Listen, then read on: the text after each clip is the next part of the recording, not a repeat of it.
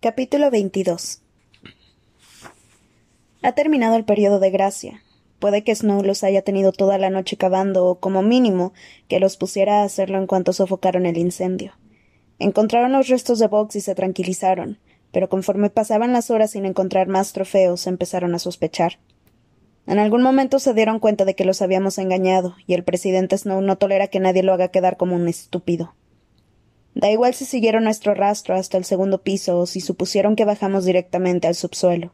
El caso es que saben que estamos aquí abajo y han soltado algo para cazarme, seguramente una manada de mutos. Doy un salto al notar lo cerca que está el sonido y miro a mi alrededor como loca para localizar su origen. Tengo el arco preparado, pero nada a qué disparar. Aunque los labios de Pita apenas se mueven, no cabe duda. El nombre ha salido de él. Justo cuando pensaba que estaba un poquito mejor, cuando creía que podría estar volviendo a mí, obtengo la prueba del gran poder del veneno de Snow. Katniss. Pita está programado para responder al telcoro de Ciseos, para unirse a la casa. Está empezando a ponerse nervioso. No hay alternativa. Apunto con una flecha a su cerebro. Apenas notará nada. De repente se sienta, abre mucho los ojos y exclama casi sin aliento. Katniss. Vuelve rápidamente la cabeza hacia mí, pero no parece ver el arco ni la flecha. Katniss, sal de aquí. Vacilo. Suena alarmado, aunque nada loco. ¿Por qué? ¿De dónde está saliendo ese sonido? No lo sé, solo sé que vienen a matarte, dice Pita. Corre, sal de aquí, vete. Tras un momento de confusión concluyo que no tengo que disparar. Relajo la cuerda del arco y observo las caras de preocupación que me rodean. Sea lo que sea, viene por mí. Quizás sea buen momento para dividirnos. Pero somos tu protección, protesta Jackson. Y tu equipo, añade Crécida. Yo no me voy a ir a ningún lado, dice Gale. Miro al equipo que no tiene más armas que sus cámaras y cuadernos. Y allí está Finnick, con dos fusiles, con dos fusiles y un tridente. Sugiero que le dé una de las armas a Castor. Después saco el cargador de fogueo del arma de Pita. Meto uno real y se lo entrego a Pollux. Como Gale y yo tenemos arcos, les pasamos nuestras armas de fuego a Mesaya y a Crécida. No hay tiempo de enseñarles más que apuntar y apretar el gatillo, pero a tan poca distancia puede que baste. Es mejor que estar indefenso. El único sin arma es Pita, aunque alguien que susurra mi nombre a la vez que un puñado de mutos no la necesita. En la habitación solo dejamos nuestro olor, imposible de borrar en estos momentos. Supongo que así es como las cosas sibilantes nos siguen, porque no hemos dejado un rastro físico. Los motos tendrán un olfato más fino de lo normal. Esperemos que caminar por el agua de los desagües los despiste un poco. Al salir de la habitación el siseo se hace más claro. Sin embargo, también puedo localizar mejor de dónde sale. Están detrás de nosotros, todavía a cierta distancia. Snow lo soltaría bajo tierra cerca del lugar en que encontró el cuerpo de Vox. En teoría les llevamos bastante ventaja, aunque seguro que son mucho más veloces que nosotros. Recuerdo las criaturas de aspecto lobuno de la primera arena, los monos del vasallaje, las monstruosidades que vi en televisión a lo largo de los años, y me pregunto qué forma adoptarán estos mutos. Lo que Snow crea que me asustará más. Pollux y yo hemos diseñado un plan para la siguiente etapa del viaje, y como la ruta se aleja del Ciseo, no veo motivo para alterarla. Si nos movemos deprisa, quizá lleguemos a la mansión de Snow antes de que nos alcancen los mutos. Sin embargo, la velocidad nos vuelve más torpes.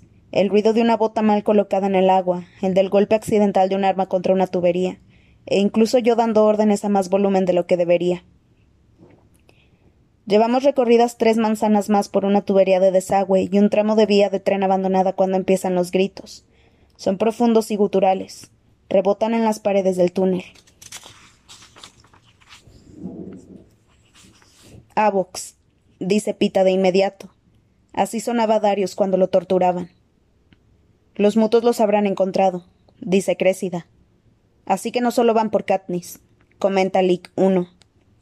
Seguramente matarán a cualquiera, pero no se detendrán hasta atraparla a ella, responde Geo. Después de sus horas de estudio con Viti, lo más probable es que esté en lo cierto. Y aquí estoy otra vez viendo cómo la gente muere por mi culpa. Amigos, aliados y desconocidos que pierden la vida por el sinsajo. Dejen que, que siga sola. Los despistaré. Le pasaré el holo a Jackson y el resto terminarán la misión. Nadie va a hacer eso, grita Jackson exasperada. Estamos perdiendo el tiempo, añade Finnick. Escuchen, susurra Pita. Los gritos han parado, y al hacerlo, mi nombre vuelve a rebotar en las paredes y nos sorprende por su proximidad. Los tenemos debajo, un poco más atrás. Katniss. Le doy un codazo a Pollux en el hombro y echamos a correr. El problema es que queríamos descender un nivel, pero hay que descartarlo. Cuando llegamos a los escalones que bajan, Pollux y yo examinamos el holo en busca de una alternativa. En ese momento empiezo a sentir arcadas.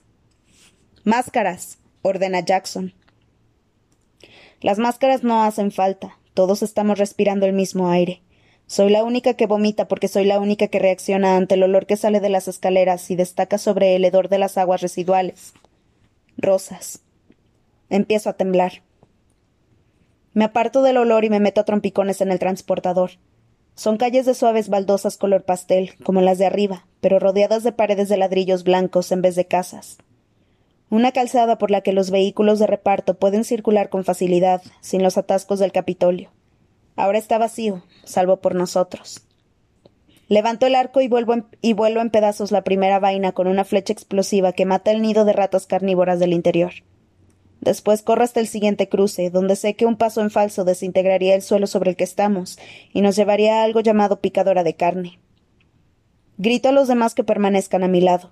La idea es pasar la esquina y detonar la picadora, pero nos espera otra vaina sin marcar. Sucede en silencio, ni me habría dado cuenta si Finnick no llega a detenerme.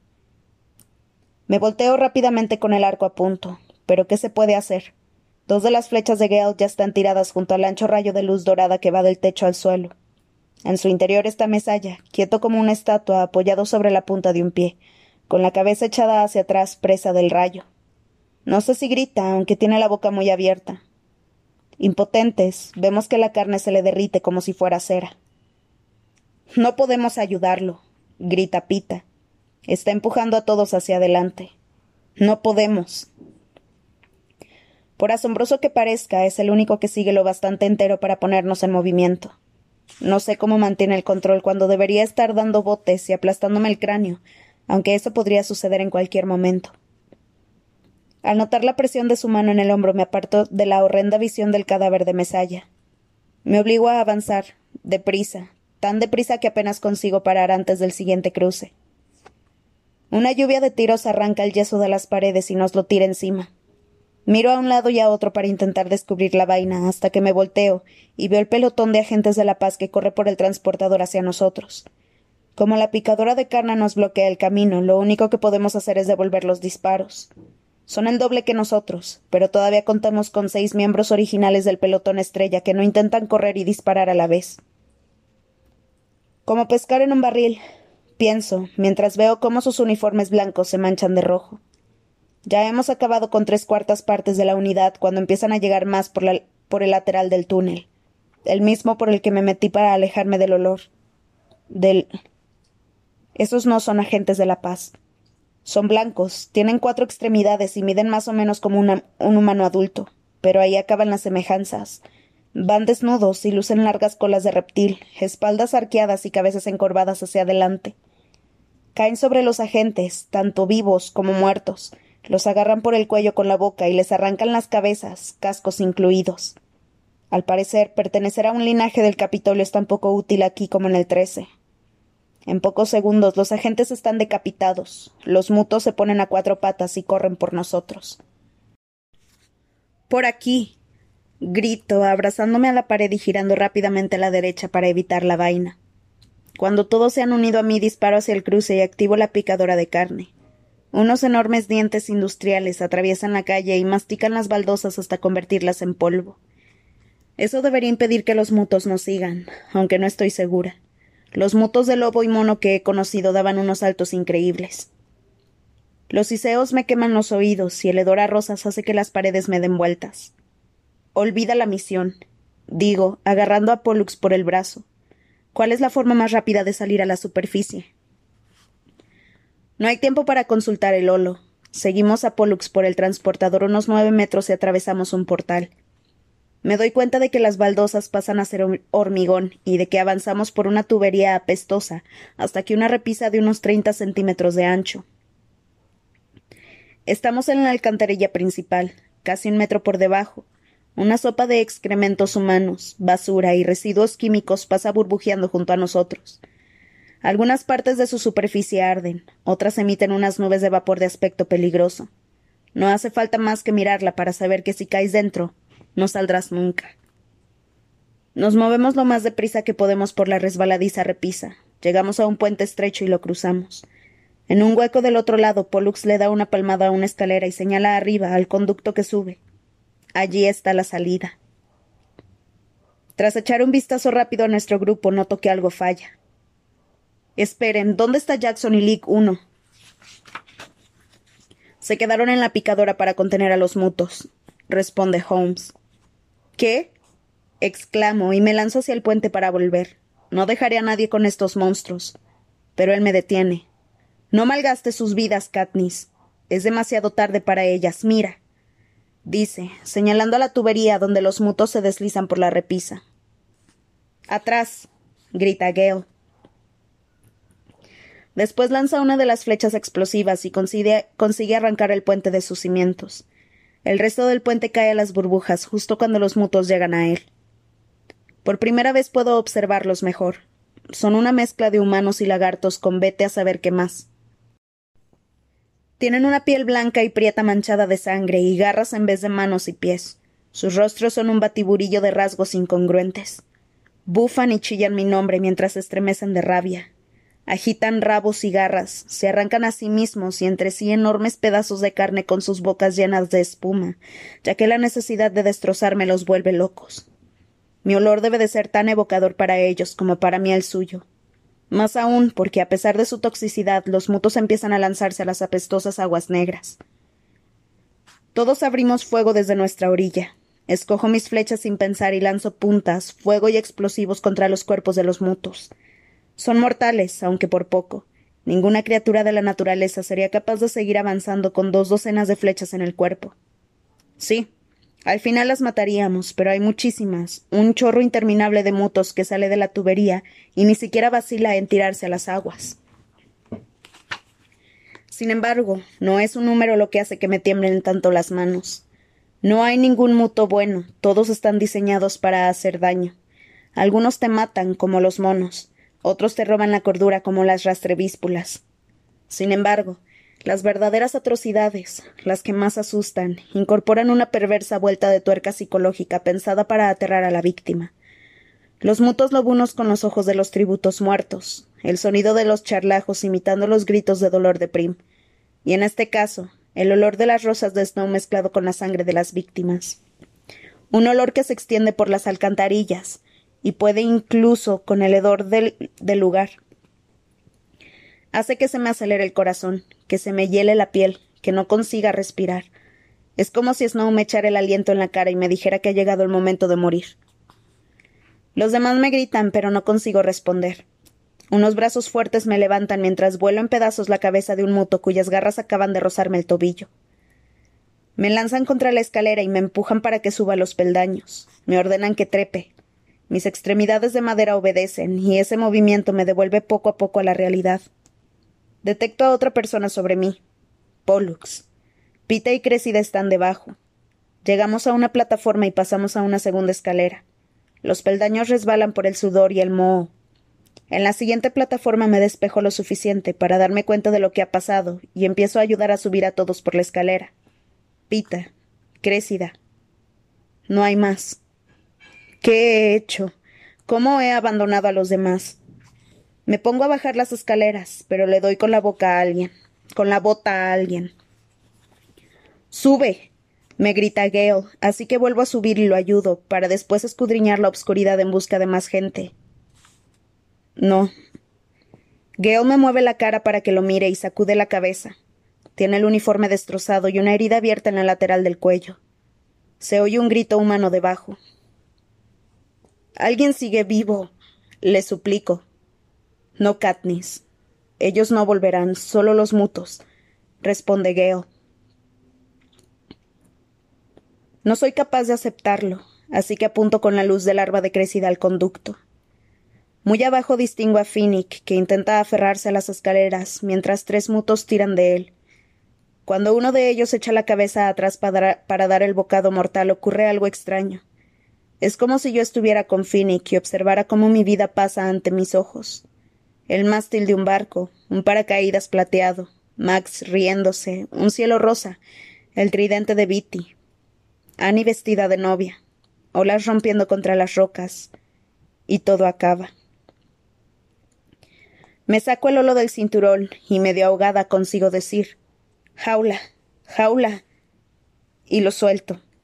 Me aprieto contra la pared con los demás mientras el estallido agita la plataforma y los trozos de muto y carne humana salen de la tubería y nos bañan. Pollux baja una tapa para cubrir la tubería y la bloquea. Pollux, Gale, Crécida, Pita y yo. Somos los únicos que quedamos. Después llegarán los sentimientos humanos. Ahora mismo solo soy consciente de la necesidad animal de mantener vivo al resto del grupo. No podemos quedarnos aquí. Alguien saca una venda y la atamos alrededor del cuello de Gale. Lo ponemos en pie. Solo queda alguien acurrucado contra la pared. Pita, le digo, pero no hay respuesta. ¿Se ha desmayado? Me agacho frente a él y le aparto las manos esposadas de la cara. ¿Pita? Sus ojos son como estanques negros, tiene las pupilas tan dilatadas que los iris azules casi han desaparecido. Los músculos de sus muñecas están duros como el metal. Déjenme, susurra. No puedo soportarlo más. Sí, sí puedes, le aseguro. Pierdo el control, insiste él sacudiendo la cabeza. Me volveré loco, loco como ellos. Como los mutos, como una bestia rabiosa decidida a arrancarme el cuello y por fin aquí en este lugar, en estas circunstancias, tendré que matarlo de verdad. Y Snow ganará. Un odio caliente y amargo me recorre las venas. Snow ya ha ganado lo suficiente por hoy. Es una posibilidad remota, quizá un suicidio, pero hago lo único que se me ocurre. Me inclino sobre Pita y le doy un beso en la boca. Empieza a temblar de pies a cabeza, pero mantengo mis labios contra los suyos hasta que no me queda más remedio que salir a respirar. Le aprieto las manos y le digo No permitas que Snow te aparte de mí. Pete está jadeando, lucha contra las pesadillas de su cabeza.